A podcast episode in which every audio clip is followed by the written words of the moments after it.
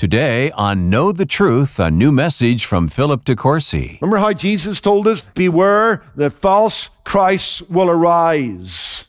The implication of the text is that Timothy was already living in the last days, and this religious deception and resistance to the truth is a preview of things to come. If it was the last days then, how much more is it the last days now?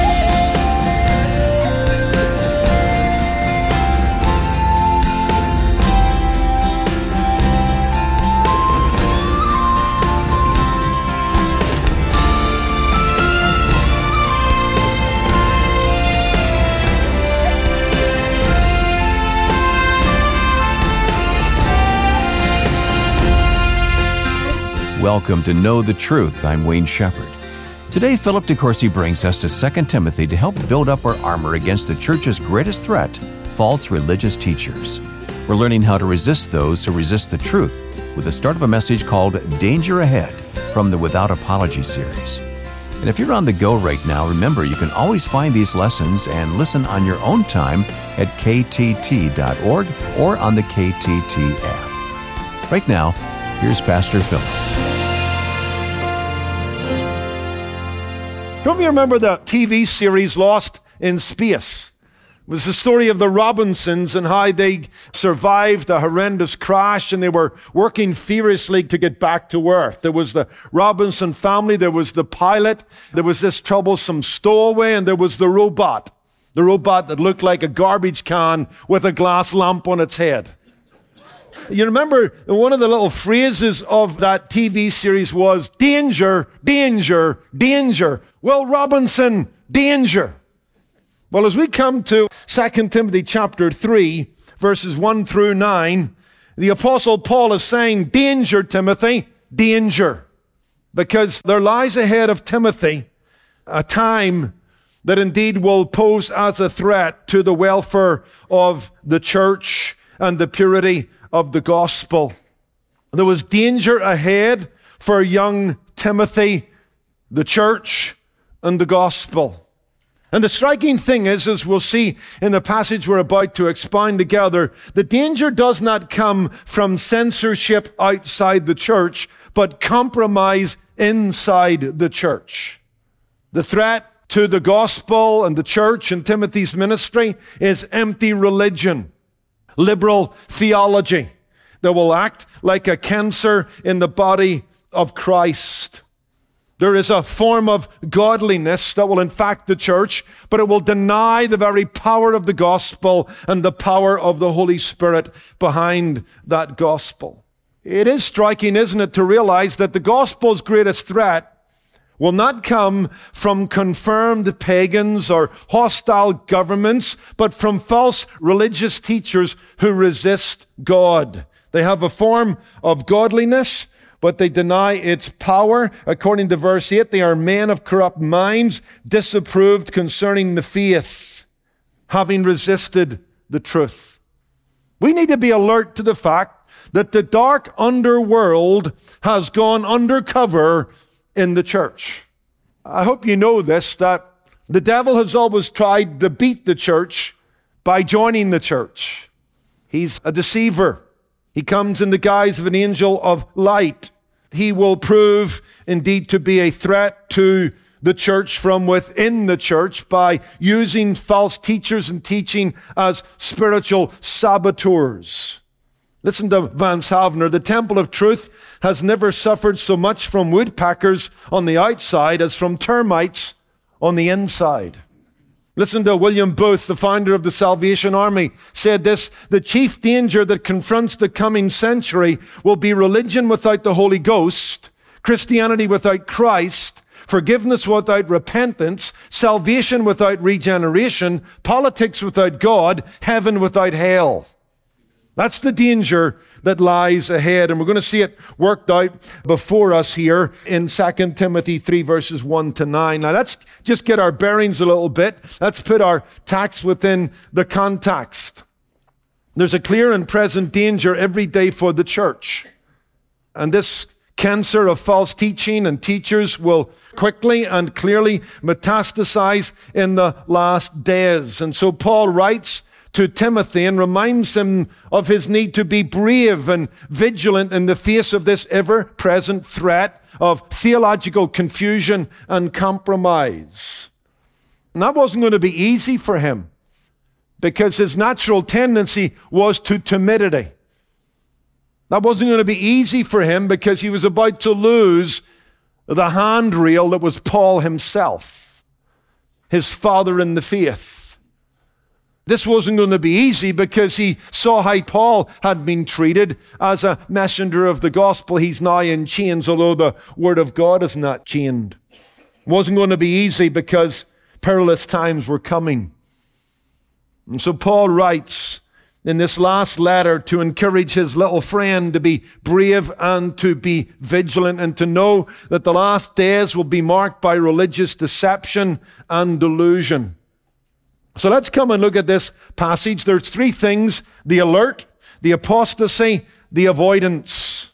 Let's look at the alert. Back to verse 1. Notice the conjunction, which is a mild adversative in the Greek, but know this. But signals a turn in the text, a change of direction. Having ended his last train of thought on an optimistic note, that perhaps God will bring those who oppose the gospel to repentance. At the end of chapter 2, we read that. Paul now proceeds to add a dose of realism for Timothy's sake. If you scroll down to verse 13, but evil men and impostors will grow worse and worse, deceiving and being deceived. That will be the prevailing mood. And Timothy must be alert and alive to that fact. But know this. It's quite a dramatic little phrase. It's a present active imperative. Timothy, you need to listen to what I'm about to say. We hold out hope that God in His mercy would grant repentance to those that don't know the truth, that they may come to their senses and escape the snare of the devil. But you know what? I need to remind you that always won't be the case. That may not materialize in the way and in the numbers that we would like. Therefore, you need to be realistic. It's going to be tough sledding in the ministry. The context in which you will preach the Word of God will be one where you'll face resistance and refusal. In fact, in the good old days, back in the time when in school your headmaster could wallop you, I went to a high school in Belfast that the teacher could get away with almost anything. And he would often come round, and if he felt you weren't listening, he would grab you by the locks of your hair. I remember one day I was mucking around in the classroom, wasn't listening, and Mr. Houston comes along, grabs me by the locks on my hair, pulls me up, and speaks into my ear, Are you getting this, DeCourcy? well, I wasn't, but I can tell you I started to get it from that moment forward. It's old school stuff, but it worked. And that's what Paul's saying here to Timothy. Do you get this, Timothy?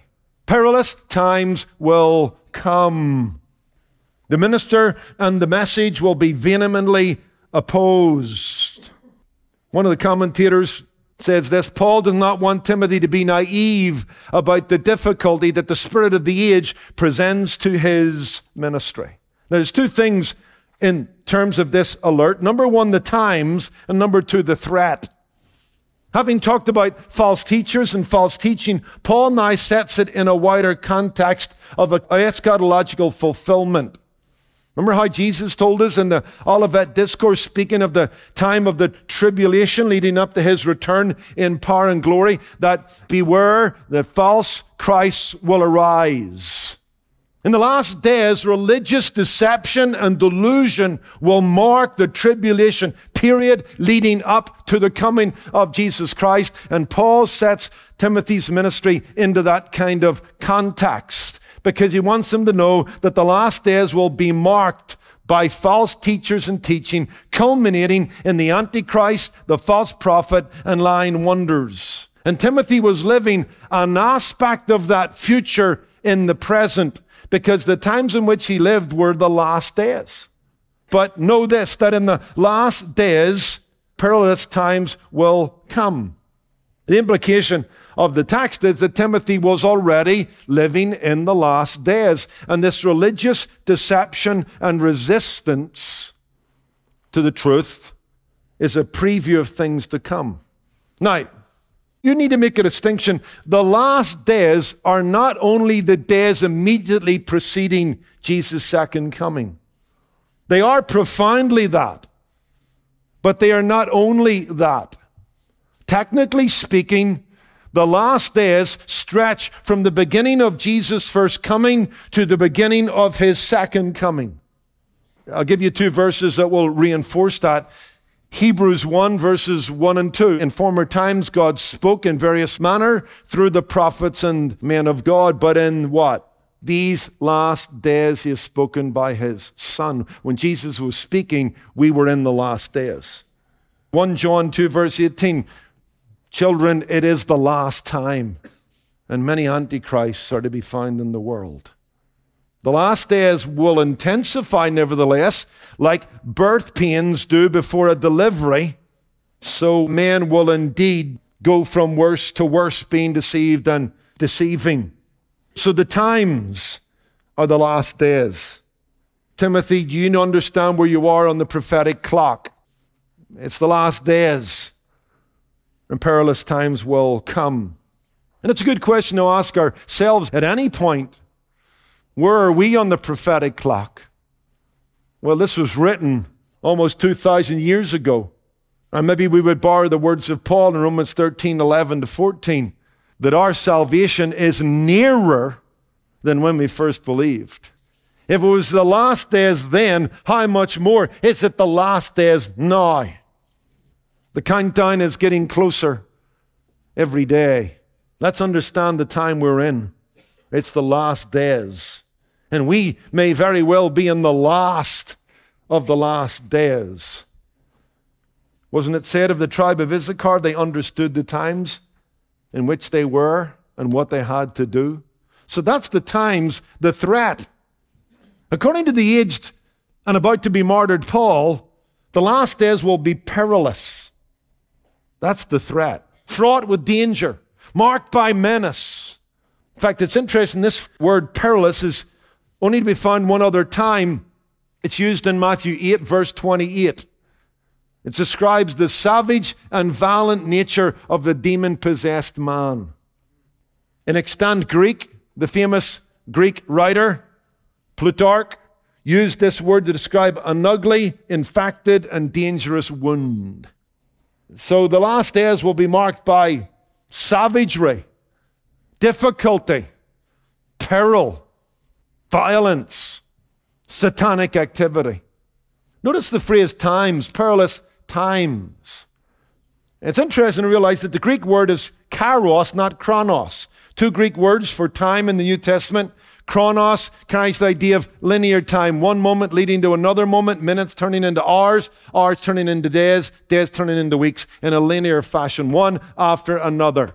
But that's not the word Paul uses here. He uses kairos, which carries the idea of times within time, seasons, epochs. That's the word he uses, not clock time or calendar time. He's speaking about certain times within time. And in this case, it's of apostasy leading to great apostasy before the revealing of the Antichrist. Dangerous and deceptive movements will accumulate throughout church history and crest towards the end time. Putting it all together, Paul is telling us that the last days won't be uniformly evil, but will be punctuated by repeated and repetitive cycles of ugly, dangerous, wild times. And Timothy needs to brace himself for those times. In fact, one of those times was emerging during this time. There was a cycle of persecution that was about to unfold in the life of the church. Paul would lose his life, as would others. And so Paul is reminding Timothy, you're living in the last days, Timothy. The last days were inaugurated at the coming of Jesus Christ. And between his first coming and his second coming, there will be repeated cycles of apostasy and anarchy and apathy. all leading to the manifestation of the man of sin, the greatest evidence of apostasy and anarchy in human history. And so Timothy was to brace himself for those challenging times. He was to be a good soldier who could endure hardship. Remember, he says that back in chapter 2 and verse 3. Because truth will be savaged, the gospel will be attacked, and preachers will be persecuted. That's the point. So that's the alert. But before we leave it, let me just kind of wrap it up with a, kind of illustration of what we're talking about here. And it comes from the life of Ignatius, one of the great leaders of the early church. He was a friend and a companion of the Apostle John. He was the bishop of Antioch. He led the church in Antioch, Syria for many years and was arrested by the Roman government. There's no record of why they arrested him. No charges were indeed filed. His arrest remains a mystery. We do know that he was led away in chains from Antioch to Rome. He wrote a letter back to the church in Ephesus about his harsh treatment, although God gave him much grace because he calls his chains my spiritual jewels. His trial was a mockery, his conviction an injustice. He faced horrible tortures. Finally, in AD 107, he was led to the Colosseum and threw to wild beasts to be mauled to death. In his letter to the Ephesians, listen to his words just before his death. He wrote this The last days are here. Let our lot be genuine life in Jesus Christ. Do not let anything catch your eye beside him.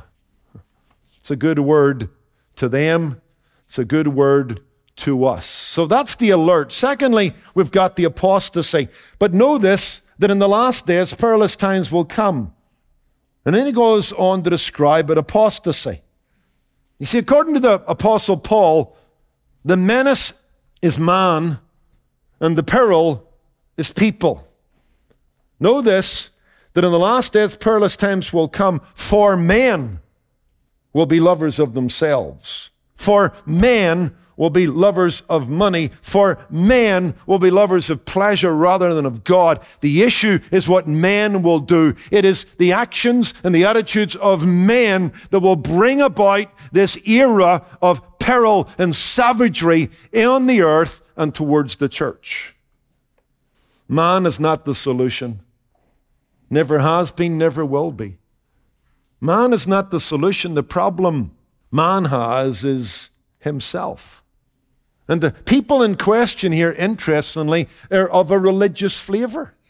One writer calls them theological creeps because they creep into houses and they find unstable women and they make them captives to their false teaching. And so we are dealing with theological creeps. That's who's being described here. We tend to look at this passage and we tend to generalize it and we tend to throw it in the direction of society at large. But the men that are being described here are theological creeps, religious impostors. This is apostasy inside the church. What's being described here is the world inside the church. My friend Mark Hitchcock explains this in his book, The Coming Apostasy. We need to recognize that the conditions or symptoms described in 2 Timothy 3 1 to 13 are conditions within the visible church. Obviously, the kinds of sins listed here have always been prevalent in society at large. That's nothing new. The shocking thing here is that the sins of the culture become the sins of the church. It's one thing for the boat to be in the water, it's another thing for the water to be in the boat. It's one thing for the church to be in the world, it's another thing for the world to be in the church.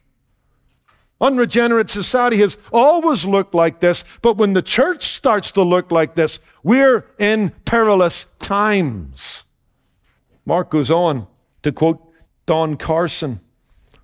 This appearance of godliness can have many different shapes. It may be fine liturgy, or it may be a lot of exuberant noise. It may bubble over into a lot of fluent God talk. What is missing, however, is the transforming power of the gospel that actually changes the lives of people. There's a form of godliness described here, but it denies the power of the gospel. And so, what we're dealing with here is the apostasy that will take place in the church. There's three things about this apostasy and the leaders that will bring it about. One, their conduct. Two, their creed. Three, their converts. Look at their conduct. This is verses 2 through 4. What Paul's describing here in these 19 characteristics are the false teachers who will make up the unregenerate church and they will spread their false teaching like a cancer, which we read about in chapter 2. In these 19 traits, we have men who profess godliness, but their lives belie a lack of love for God. They are lovers of themselves, they are lovers of money, they are lovers of pleasure, they are not lovers of God, but they're in the ministry, they're in the church. You'll find them in clerical robes. They'll carry Bibles, they'll sing hymns, but their life will belie the lie that they love God and you'll see it in their conduct. And this catalogue of corrupting conduct is bracketed by the thought that they love themselves rather than God. Philip will be back in just a moment, so stay with us. You're listening to Know the Truth in the start of a lesson titled Danger Ahead from the Without Apology series. Remember, you can replay any message online at ktt.org or on the KTT podcast. Just search your favorite podcast platform like Spotify for Know the Truth with Philip DeCourcy. Today we were reminded in Paul's second letter to Timothy that there will be great deception and many false teachers in the last days. And if Paul considered it the last days then, then we're even further into the last days now. And that's why Know the Truth exists. We're here to share the gospel with a world in need of truth, in clarity and full power. In a world full of false teachers and doctrines, it's critical. And it's the faithful financial support of our monthly Truth Ambassadors that allows us to carry out this vital task. Philip, we call them Truth Ambassadors for good reason. Why don't you tell us how you coined that term? Of course. It was the Apostle Paul who first used that word. He said, We are ambassadors for Christ. And a truth ambassador is what we call those friends and listeners who help us be ambassadors for Christ in the world of media, who help us share the gospel with a world in need of truth. These are people who have signed up for regular automated monthly donations that spur this ministry and this message forward. And so, as we begin a new year, we want to begin strong. We want to minister from the front foot. We want to be in a place to launch into the new year with momentum. We're a listener supported ministry, and therefore we need the support of listeners. And so we trust that God will provide all that we need to accomplish His work through those who hear and benefit from this ministry. And that's why I want to be honest and open in inviting all of you to join us in this work. As this ministry has touched and impacted your walk with the Lord, Will you partner with us prayerfully and more importantly, financially this year? And as you are able, will you take that next step and commit to an ongoing partnership with us financially by becoming a Truth Ambassador? It's quick and easy to sign up, and then your gift is automatically withdrawn each month, which gives us stability and strength in 2023. It's easy, it's hassle free, and we also have some wonderful resources we'll send you to show our gratitude. Wayne, will you tell them more? Yes, Philip, I will. When you sign up to give a monthly automated gift to know the truth, we'll send you our thanks with a book that will help you deepen your Christian life. It's called Living by God's Promises by Joel R. Beeke and James A. LaBelle. This book will energize and deepen your life as you appropriate the precious promises found in God's Word. As a new Truth Ambassador, you'll also receive a welcome package with books and other resources from Pastor Philip, along with a newly designed Know the Truth shirt to be reminded of your role on the Know the Truth team. Again, call 888 644 8811 or give online at ktt.org. You can also send your donation by mail. Write to Know the Truth, Post Office Box 30250, Anaheim Hills, California 92809. I'm your host, Wayne Shepherd, signing off, but join us tomorrow as Philip DeCourcy continues today's message It's a warning on deception for the church titled Danger Ahead. That's Friday on Know the Truth. Today's program was produced and sponsored by Know the Truth Incorporated. Jesus said, You shall know the truth, and the truth shall make you free.